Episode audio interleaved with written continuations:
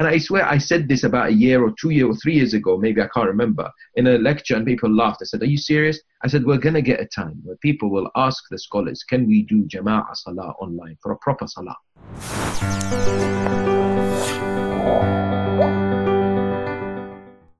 Welcome to this episode of the RJV show. I'm here with Sheikh Mohammed Al-Hilli. He is the head of Nur Islamic Education, which caters for multiple kind of activities and some of the marriage courses, which I haven't attended yet, but I'm planning to attend. My wife's been nudging me about that. Sheikh is obviously famous for his lectures around the world, from America, Canada, Australia, UK, everywhere. Sheikh is also a community leader who deals with a lot of issues to do with family and other issues that affect our community other than family. I would say a leader in the sense that, you know, you many times are there when we need a voice, and that's one of the, I think, important aspects of being a leader. Sheikh is a scholar. Obviously he's got many books. I have one of his previous ones, and he has another book coming out soon, which we'll discuss briefly. And of course, Sheikh teaches at the Hawza in London. So we're very happy to have you on our episode today. Thank you very much. Delighted to join you. Now, Sheikh, while we're filming this episode, we are in a grip of the worldwide pandemic from the coronavirus. So you participate, before we get on to the activities that you're involved in outside of the current climate that we're in, can you talk to us a little bit about the, so I know that, for example, you've been busy with the burial rites for Muslims recently, and I think you'll discuss further with us, is it being busier in the sense that there's more people passing away? Because the thing is, we see just what's in the news, right? So we don't come out of our houses, we don't really see what's happening on a day-to-day basis, but you do. You are invited to participate in these burial rites. You participate in many other Islamic rituals, marriages, and other issues that are required within our community. Can you discuss with me a little bit about what's happening and what you're experiencing on a day-to-day basis, and how you think that us being stuck at home, we can utilize technology to maybe facilitate some of the practices and rituals that we practice within our Islamic culture? Bismillahirrahmanirrahim, in the name of Allah, the most compassionate, the most merciful. Yes, I think it is a very interesting time, and I genuinely trying my best personally, and also to encourage my family, my friends, and all the brothers and sisters around the world, every person, every human being, to attempt to look at every positive, optimistic, hopeful angle that they can ever do in this current challenge that we're all going through as humanity. And indeed, there are so many ways of looking at it to enhance our future and to develop ourselves and to become better human beings. There is no doubt that there is a cost to this suffering, and that is, of course, the loss of human life. So, you know, in the United Kingdom, there are thousands of people who sadly have lost their lives. And according to latest statistics, it's unfortunately something that's also somehow affecting some minorities, or, you know, some people from certain backgrounds more than others. And within kind of our communities, the Muslim community and specifically the Shia community, yes, we've had over the last few weeks quite a few of our brothers and sisters who unfortunately departed from this world, and they've required burial. Now, what's happened is some of them, like, for example, from the Iranian, Iraqi community, usually their body is taken to Iran or Iraq and is facilitated. But this is no longer possible now over the last month. So they've had to bury here. So that's, I kind of added an extra pressure. The other thing is, I mean, I'm part of the Stanmore Usul committee, which washes the body's main kind of place where people take their deceased to be washed and shrouded and everything, and they sort out the burials across different cemeteries. On average, it's about 4 or 5 bodies every single day, which wasn't the case before the whole COVID-19 In addition to that, there is the massive challenge of having PPE, making sure there is this personal protective equipment when we're washing the body, and it has to be spot on, because obviously there is a danger due to the aerosol aspect and washing of it to spread and everywhere. The burial is very difficult because only a few people are allowed to attend, and due to obviously understandable government restrictions, social distancing, people shouldn't be going out. It's a time of grief. A lot of, you know, I've just come back literally an hour ago. I was in a burial, and people are so eager to grieve. This is an important step of the closure, you know, of losing a loved one, but most can't attend funerals and burials of their loved ones. Most can't go to hospitals and spend the last few minutes or hours with their loved ones who passed away. Obviously we can't do commemoration funerals, Fatiha majalis, all this you can't do. So it's one of the most testing times really for anyone who loses a loved one at this time. And what I'm trying to do, and people like me also, is to make it as easy as possible for people to kind of deal with the situation, to calm them, to give them advice, to somehow ease their suffering as much as we can. So to utilize technology, your question, at least in this part, many of the funerals I've been involved are done like a live broadcast using people's phones. So those who can't attend because either they're unwell and they have to self-isolate, or those who, for example, just simply can't attend because maximum number of people who should be attending is 10, according to government guidelines, including people like me and others who are responsible for the burial. So it leaves only a handful of the family and friends who can attend. The rest can watch at home. It's better than completely missing out. It's actually giving them something. And alhamdulillah, I always say to people, it's fantastic, the ability to be able to connect with people online, on social media, to be able to speak to people across the world. We've been really inundated with requests to have live lectures, discussions, Q&As on platforms across the world over the last few weeks. Most people are in isolation, so a lot of people have time. We're approaching the month of Ramadan, and there's incredible pressure to provide and to have these lectures on these platforms, as well as, you know, it actually in a way gives more people across the world an opportunity to connect with the speaker and the lecturer, whereas before it was more localized. You know, before it was like this center has this speaker, and then they have a Q&A, and yes, maybe they broadcast it across the world, but most people don't have the opportunity to connect with that particular individual perhaps. And families too, sitting together, watching, you know, experiencing, you know, whatever it needs to be. And the celebrations and the times of mourning, for example, in remembrance of the Prophet's family, peace be upon them as well. You know, it's all about the family and creating that environment at home. So it has, in many ways, shapes and forms, advantages, I think. And, you know, the one thing I would say is that it makes people really appreciate the value of their mosques and their centers. Because here we are, now we can't go, these places are not available for us. And there are people who've taken it lightly all these years. They're like, it's okay, I don't have to go. They'll go once in like a 10th of Muharram, or they'll go some, you know, month of Ramadan, when's the blue moon or Eid day. And now they're like, oh my God, the month of Ramadan, you know, I'm gonna be at home, I'm gonna miss it. Sometimes Allah takes away a blessing so that we appreciate how powerful and important it is.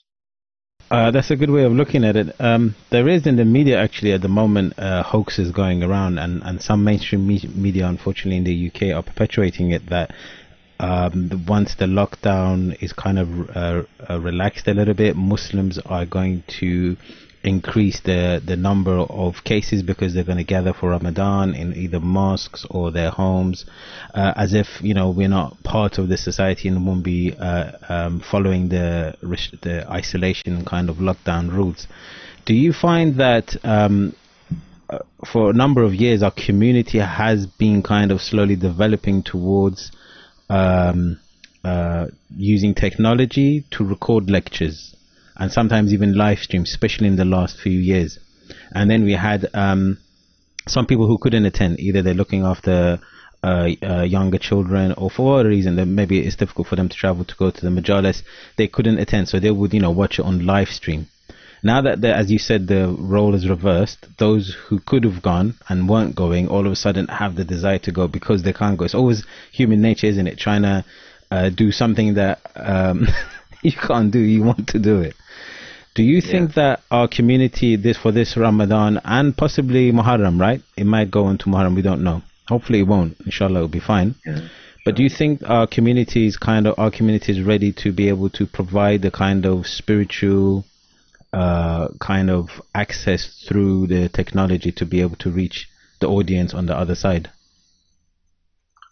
Well, first of all, I would say regarding this kind of misconception that exists that Muslims would rush into mosques and so on and so forth, the vast, vast, vast majority of Muslims are law-abiding citizens. And in the European countries that have decided to ease the lockdown relatively, they have still banned public gatherings and similar, places of worship where people gather in large numbers. So it would not, I don't think that certainly in the month of Ramadan, certainly in the United Kingdom, or in America, and maybe in some states in America, but we don't know. But in the United Kingdom, we're not going to see any opening of mosques or places of worship and where people are able to congregate. It's far, far too early, even if after 3 weeks, which we don't know, only Allah knows, if the lockdown will be eased. Number one. Number two, yes, I think over the years, there has been a more gradual development of resources.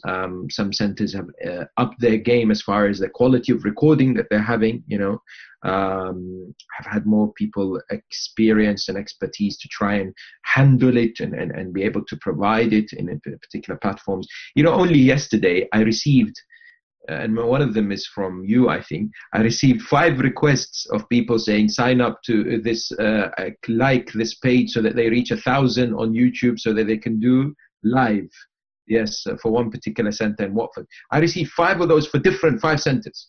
And, everybody's now thinking, oh my God, I need to broadcast live on YouTube in the month of Ramadan. I need 1,000, please like. And I think it would be nice to have a list where we just go through it and like each one.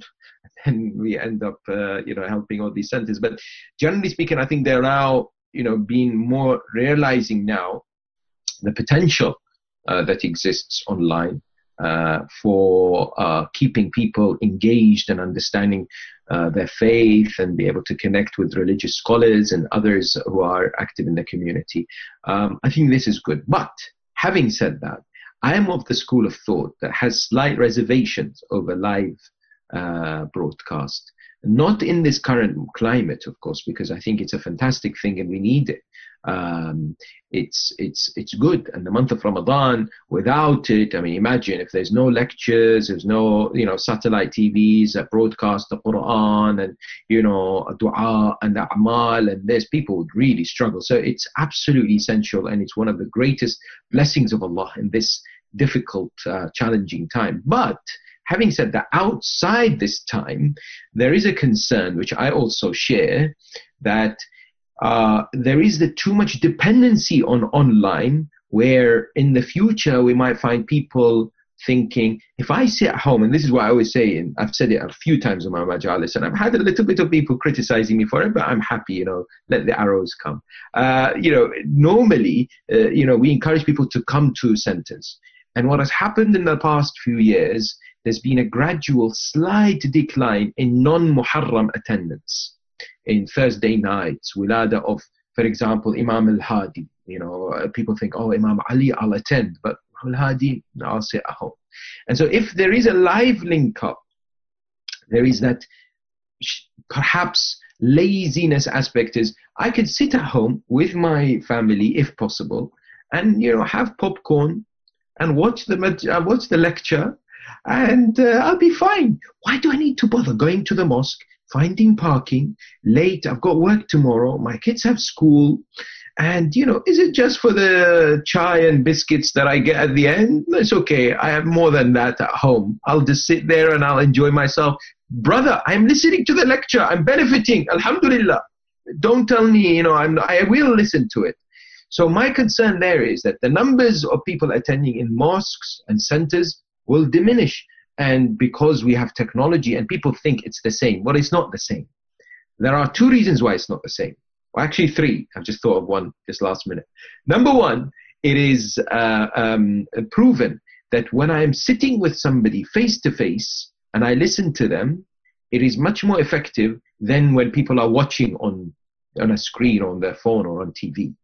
And this is actually interesting because we have a statement, whether it's a hadith or not, I think it might be a hadith, which says, خُذِ الْعِلْمَ مِنْ أَفْوَاهِ الْعُلَمَاءِ, take knowledge from the mouth of the scholars. Now, yes, you could mean, yes, I could take it from the mouth of the scholars online, but it actually means, no, sit next to them, listen to them, be able to kind of have that human interaction. That's number one. Number two, there is the social element. You know, when you go to mosques and centers, you meet people, you discuss things with them, you ask them, how are you? What can I do for you? There is that bonding, that unity, that element of cohesiveness in society, in the community, which you don't get when you're at home. But importantly, number three, the Prophet and his family have said, Ahyu Amrana, revive our affairs. Now, the reviving of affairs, imagine everyone sits at home and says, I'm doing ziyarah of Imam Al Hussein via Zoom, qurbatan ila Allah ta'ala. You know, just sit there. You know, I honestly, I've had at least a number of people asking me, can I do Salatul Mayyit? When you do the Salah in the cemetery, I'm going to follow you online. I've had a lot of people ask me. And I can understand they can't attend, so they want to do the Salatul Mayyit. But it's not possible, I say to them, brother. You know, you pray for the Mayyit. Do dua for them. You know, you could do your own salah in absence for the soul of the person who passed away. You can do that. But you can't follow me, you know, be part of the salah online. And I swear I said this about a year or 2 years or 3 years ago, maybe I can't remember, in a lecture, and people laughed. I said, are you serious? I said, we're going to get a time where people will ask the scholars, can we do Jama'a salah online for a proper salah? You know, like some alim praying. And you think this is not done? I have seen it myself done in Mecca. I have seen it. I was there with you. Yeah, you were there together. Yeah, you know, when we were in the hotel. Different groups. Yeah, no. Oh, you had people to the hotel, okay. Right in front of the Kaaba, you know, close to the Kaaba, or even in the streets over there. There's no connection. So I asked them, how are you connected? Wi-Fi? How are you connected with the Imam? How, you know? So they... I don't care about other schools of thought. You know, that's we respectfully disagree with that. But as far as our school of thought, you need to have that connection with the Imam. So anyway, we diverged from the topic. But I'm saying, yes, it's a good thing, online presence, and we need to enhance it.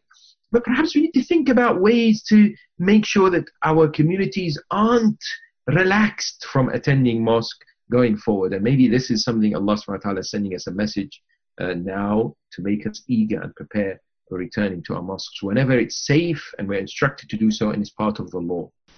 I agree with you. Islam is a social religion as well as it's an individual religion that you work on your individuality and your spirituality. It's a social communal religion in the sense that we have the Jama'ah prayers, and there's a reason for that sociality because it enables you to build those connections, build those friendships, build those bonds of a Muslim brotherhood that needs to exist.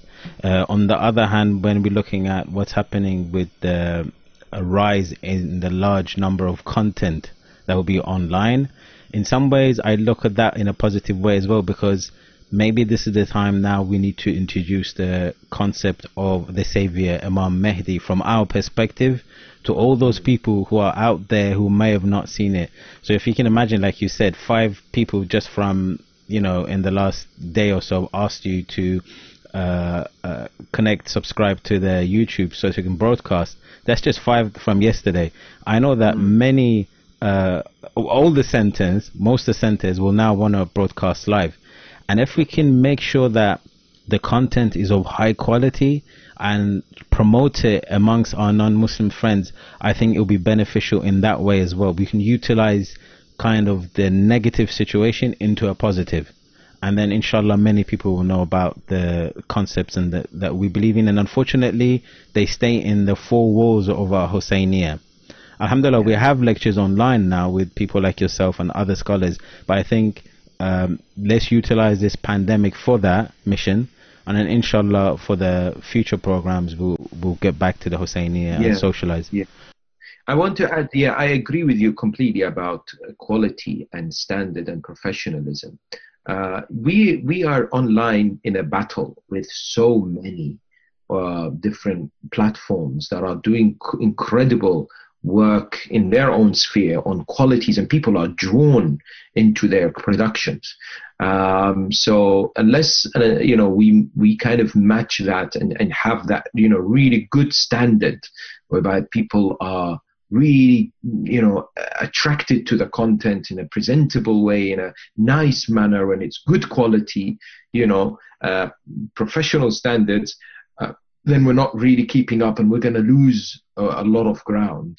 So I agree with you, and you know, people like yourself, mashallah, are really good and well equipped to offer good service to the community with your skill sets, you know, of video edits and graphics, everything. I see it as a joint venture, you know, as together with your ilm and your knowledge and other people's technicalities, we can try and get the message out. And again, for me, it's not about converting anyone, it's just building that understanding, so there isn't the misconceptions, oh, Muslim and during the month of Ramadan are going to go rampant and spread the virus further other places. There's a kind of counter narrative to that which dismisses that narrative. I want to talk to you about your experience with people, and I know this is a bit sensitive, but we won't go into too much detail, but just so you can give some reflection and share your experience on how others can take into consideration those who are vulnerable, especially at this time. So I know it's difficult to go to hospital with someone who's vulnerable and they need to have treatment other than to do with COVID, just general treatment for other things. How do you think others in the community can be more mindful and thoughtful and helpful towards this process that people go through, taking vulnerable people and trying to look after vulnerable people at this time? I think if we all try to do what we can, one of the major challenges now is mental health. And, you know, we know that the community slowly, our own communities in different parts of the world, are slowly waking up to the realization of its importance, and how for many, many years it's been taboo and people don't want to talk about it, and you know, there's no signposting to different organizations and centers. And you know, I've said it before, and even though we get criticized for it, alims are not necessarily the first port of call for people who are going through psychological problems or need mental health support. The alims need to be trained on what we call mental health first aid. They need to pick up this. And yes, some alims may be trained on mental health, generally speaking, but they can do dua, they can do that. But, you know, the idea today is that there are people out there who are suffering in silence, and there are people out there who are unfortunately going through domestic violence because of the isolation and so on and so forth. And what we can do is limited. However, at the same time, we mustn't ignore or just, you know, hide our head in the sand. But there has to be, and there is, alhamdulillah, some collective community spirit. But each community needs to be looking out and contacting others, asking, how are you doing? Is there anything we need to help, especially the elderly? You know, it starts with one's parents, grandparents, people who are connected in any shape or form. Within each community, within each center, there are, alhamdulillah, some mechanisms. Certainly I look at the UK, and I know in America there is that, where people are told, look, if you know someone vulnerable needs delivery of food or medicine, let us know and we'll do it. And some organizations here are doing it, which is really good. But I feel that, for example, there may be some of our community members who are lonely, right? They may want to, especially the elders, used to, you know, some of the elders community used to go a lot to the mosques and centers and meet other elderly, and they discuss, and that's their thing that they look forward to. And I guess for us, what we need to do is develop all kinds of different mechanisms to try and, you know, help them in any shape or form that we can, whether it's to somehow direct them towards different organizations, or to have, you know, regular conversation over the phone or on the internet with anybody out there. But I think gradually we're developing, like we have, like today, issue, you know, in the last 3 weeks, personally and others, we've issued guidelines on mental health. for people who are at home, you know, how do you help yourself in this situation, and how do you help somebody who's going through hardship and maybe dealing with it in a not in the right way? Well, for example, you could, we have to stop reading 24/7 about COVID-19 and coronavirus and all the implications. People, there's too much scaremongering out there. The fear is killing people. You know, what if, what if, what if? And so we need to limit that. I need to limit it to a few, you know, instances during the day. All I need to know will be given to me, and that's it. And then there's all these conspiracy theories. It started off here, and it's causing by this, and it's caused by this, and everyone then feels the need to convince everyone else about this conspiracy theory and the other. And you're not going to really solve any of the world's problems if you believe in a conspiracy theory, with all respect. And then there is the issue of ensuring that there is physical exercise. You know, people go out, they're allowed to go out and do like one form of exercise, eating healthily, for example, you know, having a support network, you know, doing some hobbies that people enjoy, you know. So there is so many ways that we can help ourselves and others who might be going through difficult times, this current crisis, but we have to be alert and ready to do so.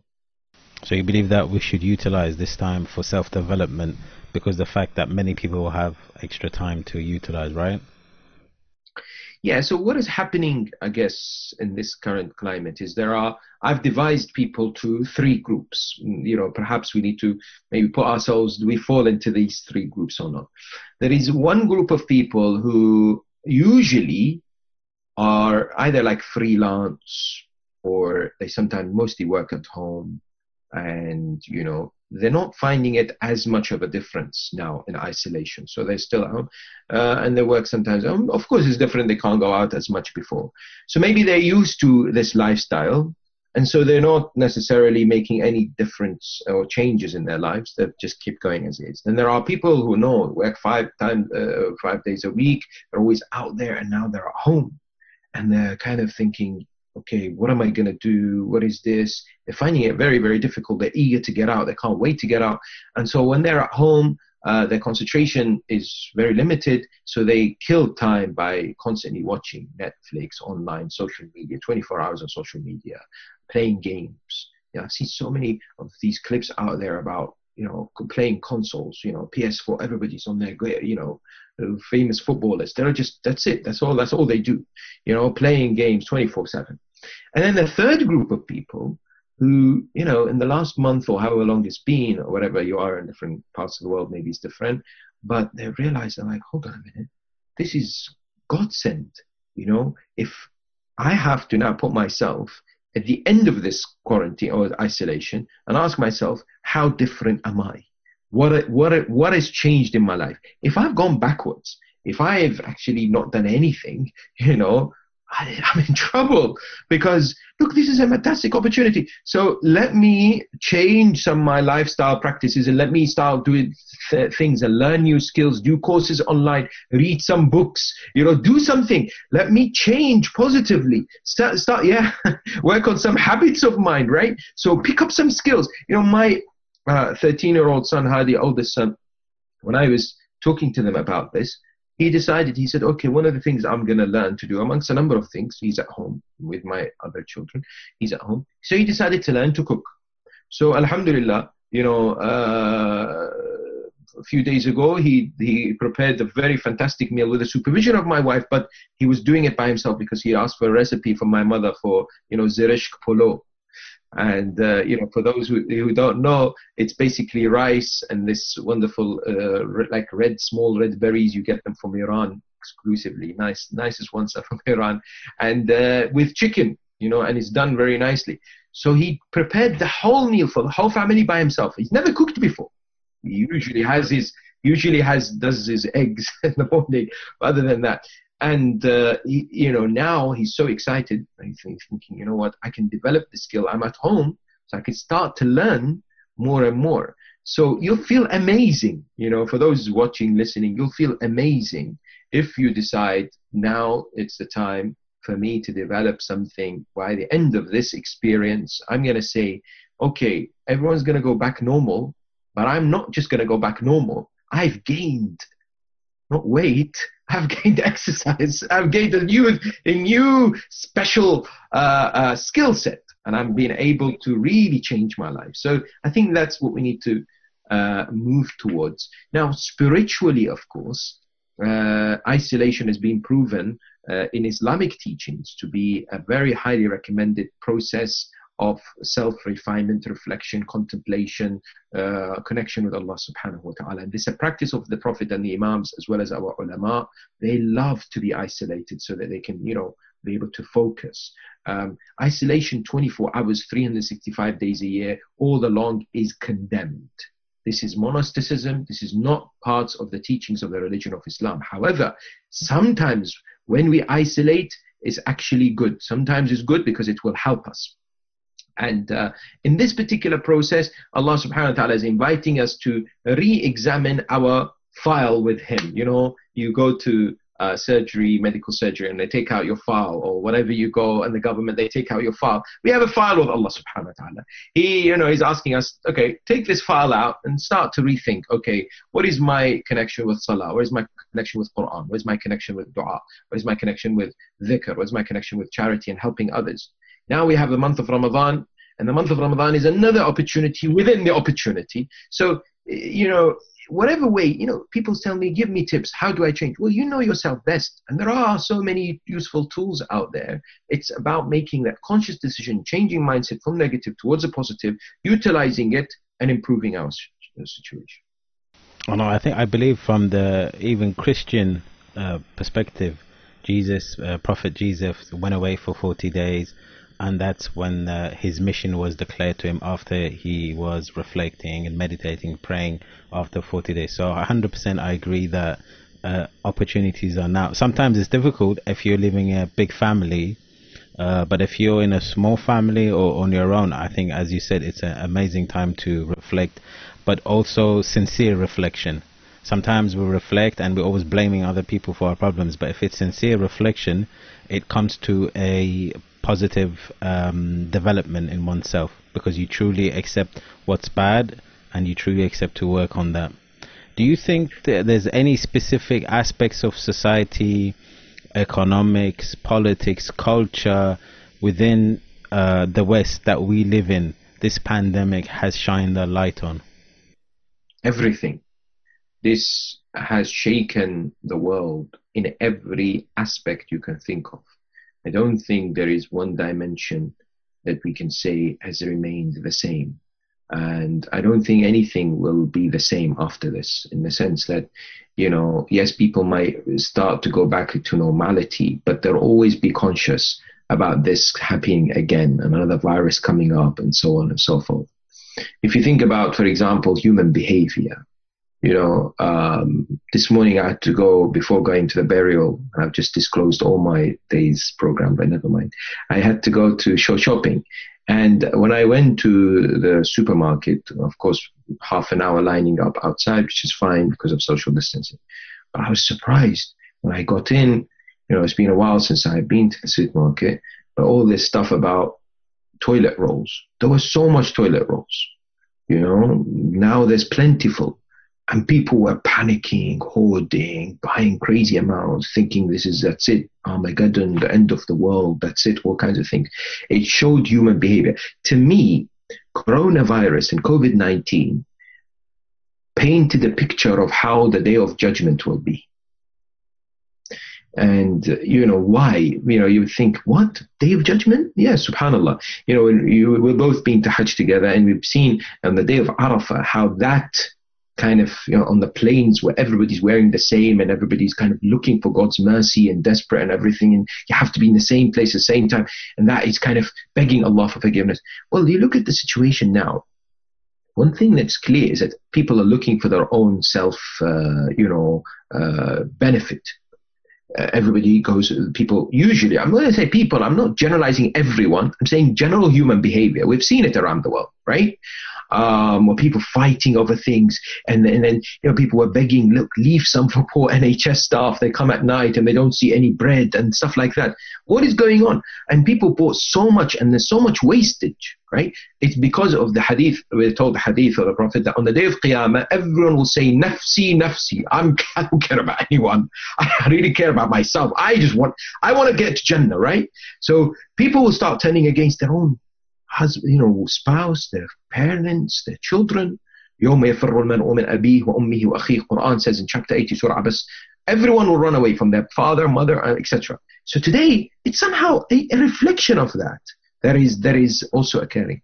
Similarly, you have the faithful, and even then the ones who believe but they don't pray, turning to God for prayer. Everyone's desperate, because one thing that's united us all as human beings is our weakness. No human being in the planet today can come out and say, I know when this will end. I know what the cure is. I know exactly how it started. They're all theories. Can anyone today come and say, I can eradicate it? Can anyone come and... It's all predictions. We think 2 months, 3 months, maybe this. It will take this. We need a vaccine. We need this. Everyone's talking possible, possible, possible. There is only one being who knows. So it is like that. On the day of Qiyamah, everyone's standing desperate. Ya Allah, you are the only one who can help us. We don't know. We think we've done good in this world, in dunya, but we don't know what's going to happen now, because all our deeds might go away. Somebody might come and say this, or we might have not done it sincerely for your sake.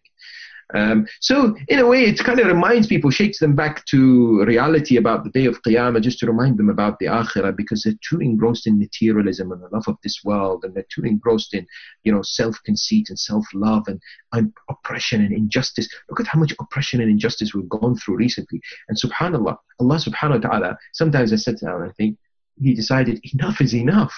I'm going to stop people killing each other. I'm going to make you sit at home, all of you. You know, stop killing each other. You know, He's sending us a message. You know, are you going to start, you know, respecting each other, showing love towards each other? Then we had Daesh and stuff, bombardment, Yemen, destroyed the country, completely destroyed. You know, oppression in different parts of the world. And now it's all gone quiet. The news is entirely COVID-19. It's all about Corona. Nobody talks about anything other than Corona, right, around the world. And so, yes, there is so much to, but just on your point of reflection, because I think people get bored when we always say to them, it's a chance for you to reflect. And they say, okay, what do I reflect about? How do I think? Because the moment I sit there to think, I start thinking of what do I, you know, prepare for food today, or what do I do for my health, or, oh, my kids are annoying me, and our thoughts start to go. Yeah, exactly. What should I watch? What should I put on Netflix? And all of a sudden, you know, let me ask online. What should I watch on Netflix? Any advice? You know, and everyone puts advice and everyone talks about it, mashallah. We have so much advice about watching Netflix, not enough about flexing our own inner muscles of the soul. So, you know, when we come to the thinking, thinking and reflection, tafakkur, can't happen without gaining ilm and knowledge. You see, there is an amazing, absolutely mesmerizing hadith, one of my favorite of Imam Al Hussein, peace be upon him. He says, O people, Allah subhanahu wa ta'ala has created all of humankind so that they know Him. Once they know Him, they will worship Him 100%. And once they worship Him, they will worship nothing else. So it's gradual. Ma'rifah, ibadah, tawheed, one after the other, connected. And, you know, it's guaranteed. Now, if I don't really equip myself with necessary understanding and knowledge, I don't have anything to think about. Yes, I know you could say that I can think about the creations of the heavens of the earth and create, you know, one of the best lines to think about reflection is Imam Ali alayhi salam, peace be upon the one who understood and thought about where they came from, where are they today, and where are they tomorrow? Where they're going tomorrow? That's amazing. To be able to think about this would be amazing. But that in itself needs knowledge. Because if I sit there thinking, what am I going tomorrow? Meaning death, meaning barzakh, meaning akhirah. And if I haven't got a clue what's happening, if only I've seen, you know, movies about, you know, Hollywood, and stuff. God forbid Bollywood as well. You know, I sit down there and I've watched this and I'm thinking, yeah, that's all I know. Snakes biting, this, Akhirah, Jahannam, Allah punishing me. Okay, how much do you know? What I need to do to prepare myself, right? So the more ilm and knowledge I gain, the more there's a quality tafakkur. That 1 hour of reflection better than 70 years of worship. Now we begin to understand it, because that 1 hour reflection is infusing all these wonderful thoughts and ideas based on my knowledge that I've gained from rightful resource sources like the Quran and the teachings of the Prophet and the Ahlul Bayt. Now when I have this gain of treasure and this knowledge, now I can start to really process my thoughts. Now I can begin to develop. And thoughts don't have to be here. I can write them. I can start authoring, you know, writing things down. I can start developing my mindset and building it gradually. Reminds me of the story I read about Prophet Moses, peace be upon him, passing by a man, and as he passed by him, he's praying hard. In the afternoon, he passes by again, he's praying hard, and you know, Prophet Moses said to God, mashallah, this man, he must have really high estate in heaven. And I think a message comes to me and goes, no, not really. And I goes, how can that be? Every time I go past him, he's praying. He goes, yeah, he keeps praying that hopefully his donkeys or his sheep have enough grass to eat from. Because his level of reflection and comprehension and what he wanted from God was that small amount. So as you said, without knowledge, how do we elevate to understand God better and want a better relationship on a higher level with Him? So I agree with that. Yeah, if there is one inspiration, sorry to cut you, if there is one inspiration we need to read, and I encourage people to read. Why? Because there's a lot of passive learning out there, honestly. I'm worried about the passive learning. The passive learning is sitting there just watching and just watching and just watching and listening. And that in itself is good. It's better than nothing. However, it's passive. What we need to develop, we need active learning. And that is that I pick up a book and I start reading it and I start annotating it and I start discussing it and maybe teaching it to others, to my family. That's one of it. And if we need inspiration, the first word revealed in the Quran is the best book of Allah, is the immaculate, error-free, sinless book of guidance, constitution for the well-being and health of humankind and all of God's creation in this world and Akhirah. The first word revealed in the best of books, the best of words is read. That's it. Read. Iqra. So do we need any more? And today when I speak to people and bookshops, Islamic bookshop owners and online suppliers and others, are people buying and they reading Islamic books? Sadly. Yes, they're reading Harry Potter. But the thing is, they don't even to buy it now. There's so many websites where you can read them for free. They're provided to you to be read for free. So as you said, it's individual taking onus on themselves to say, I need to get ma'rifah, I need to get ilm. No one's going to come and give it to you, right? Yeah, and what you need to do is reflect on what area of knowledge you need to gain and really fill the vacuum in your understanding. So it's easy for us to say, read, because people will tell me, I remember one person was jokingly telling me, you know, you always tell people, go for ziyarah, go for Hajj, Umrah. So easy for you because you always go Hajj, ziyarah, Umrah, you know, and you enjoy it. So why are you telling us to do the same? And likewise now they'll say, oh, it's okay for you. You love reading because it's part of your profession. You have to read because otherwise what kind of knowledge you're giving to people? That is not the case. The simple matter here is that I, as a person, as a believer, I have to be in a position of understanding of my aqeedah. I need to understand my sharia, which is fiqh. I need to be able to understand akhlaq. I need to be able to appreciate spirituality. I need to learn about my history. There are so many dimensions of my life associated with my religion that I need to equip myself. I'm not asking people not to read about things not to do with religion. That's fine as long as there's benefit. But it should not supersede or it should not overtake our life to the extent that people say, I don't have time to read about religion or to improve my understanding of religion. Ask people who know and your contacts, people that you have relationship with, advise me which book is good, which area that you think. You know yourself. If you're weak, for example, in aqeedah, if you can't prove the existence of Allah, if you can't prove why prophets we believe have to be ma'soom, error-free, sinless, if you can't answer the question that why do we believe that prophets are not infallible? I believe prophets are not infallible. They're not. I believe the imams are not. And before anyone takes this clip out of context and puts it on YouTube, infallibility, as you know, infallibility means unable to err. You can't. Whereas Allah subhanahu wa ta'ala allows them, but they don't. So isma is not infallibility. So my point is that, just threw that in, but my point is that, you know, if I can't answer these questions, if I'm struggling to prove the day of Qiyamah, if I don't know why this is happening, and I'm questioning God's justice, I need to go and read, I need to go and ask, I need to equip and educate myself. Otherwise, number one, I'm failing myself. Number two, I'm failing my children and my family, because they're going to look up to me perhaps, and they'll ask me, can you tell us, why is there evil in this world? Why has Allah created the coronavirus? If you say to them, it's a test, Allah wants to test you, but why is Allah wanting to harm me? They'll ask you. And I've heard people say to their kids, oh, don't ask, you know, just take it, just deal with it. That's not good enough. That is not good enough in this day and age where everybody wants answers. It is not good enough to say to people, just deal with it. That's how it is. You know, we need to be able to engage with our youth, with our youngsters, be able to have full-blown conversations, provide the evidence. I'm talking about aqeedah here, not necessarily fiqh, because I can't provide evidence for why Salat al-Fajr is 2 and Dhuhr is 4. Okay? There is a difference. But I can provide evidence for the existence of God, for the adala of God, for the prophethood, for the imamah, for their belief in the Yawm al-Qiyamah, in resurrection. I can do that.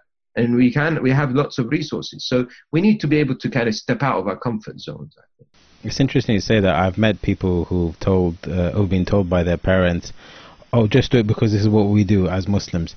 And the individual's gone to university, studied philosophy, and has come to the realization there's no God, there's no religion, has become atheist. So we are responsible to instill certain knowledge and the thirst to go and learn that knowledge as well themselves. Can I discuss with you a recent book you're working on at the moment, and you've published, I think? I don't have a copy of it, so I can't. Yeah, because nobody has actually. It came out whilst isolation. Actually, I gave it to one person, one of my friends who delivered something to my house, and I gave it to him. But this is it. It's called Secrets to Happiness. It's nearly 300 pages. It's basically a detailed contemporary tafsir of chapter 20, Surah Taha of the Holy Quran. But the reason why I called it Secrets to Happiness is because the chapter itself discusses how you and I and every human being can seek that, you know, lofty desired goal of being happy. So I asked the question right at the beginning, can we really be happy? Is it something that we can gain? Is this world a place of happiness or not? What are the tools the Quran gives us? So I go through chapter 20 of the Quran, through the tafsir, through many different commentaries from mainly our school of thought, but also pose some important challenges or important questions with regards to how we can equip ourselves. So it's mostly Quranic. It's a Quranic tafsir book, but with this kind of projection. And where can you purchase it?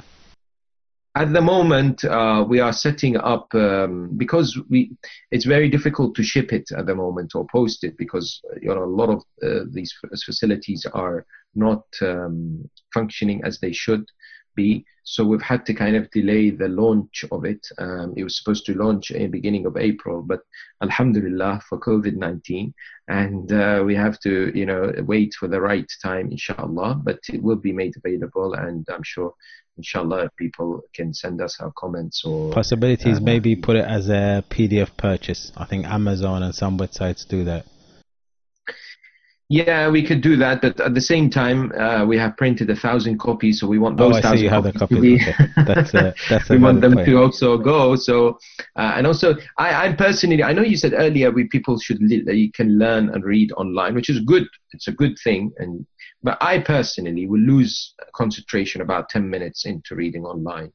Either I get distracted with a message that comes in or news or whatever. Whereas if you, pick up a book, you can just stop, move away from the computer, move away from the TV, move away from the phone, and sit and actually read. I have an e-book. It stores thousands and thousands of books on there, and it's like paper. You just, Yeah, yeah, that's a good one. Yeah, that's most people maybe don't have it, but if they, if you do have something like that, so that's the benefit of having a wife. She buys you gifts. And finally, before you go, I just wanted to reflect on your opinions about the situation with Hajj this year, and possibly may Arba'in happen and Hajj happen, but what do you think the situation with those two are? Well, as I mentioned earlier, I think nobody knows, only Allah subhanahu wa ta'ala knows.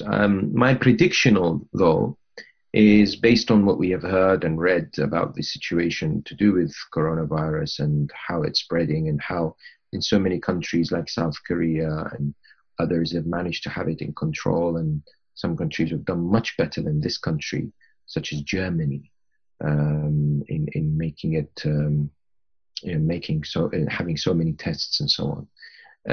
It seems to me that what will happen, and Allah knows best, that this year Hajj will be limited by age.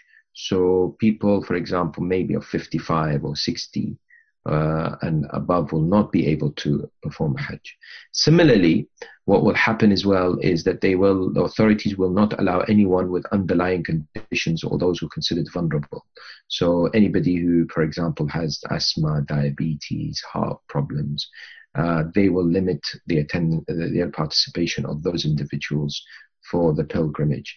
And the reason is, of course, that the pilgrimage, if it does take place, and it is still a question nobody can answer, but if it does take place, there's a huge number of people coming together at the same time. And so even if there is, God forbid, the spread of the virus, then presumably the vast majority will be healthy individuals, and they will be able to maybe deal with it, and Allah knows best. But they may decide that they would want the vaccine to come out first before risking it. And so it's not the first time where Hajj has been cancelled. It has happened before.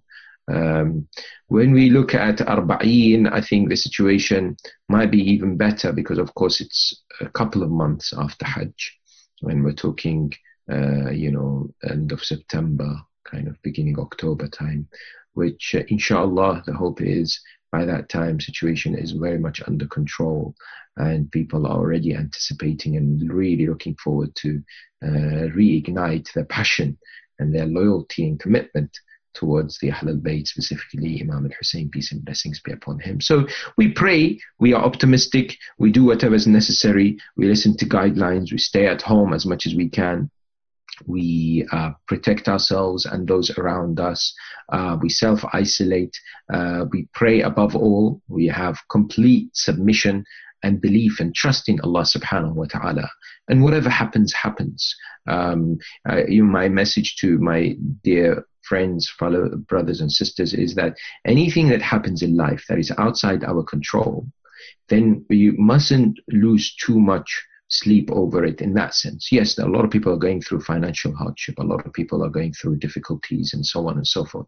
And I'm not saying you shouldn't worry as such about these. Worry in the sense that think about how you will be able to come out of it based on your reliance on God the Almighty.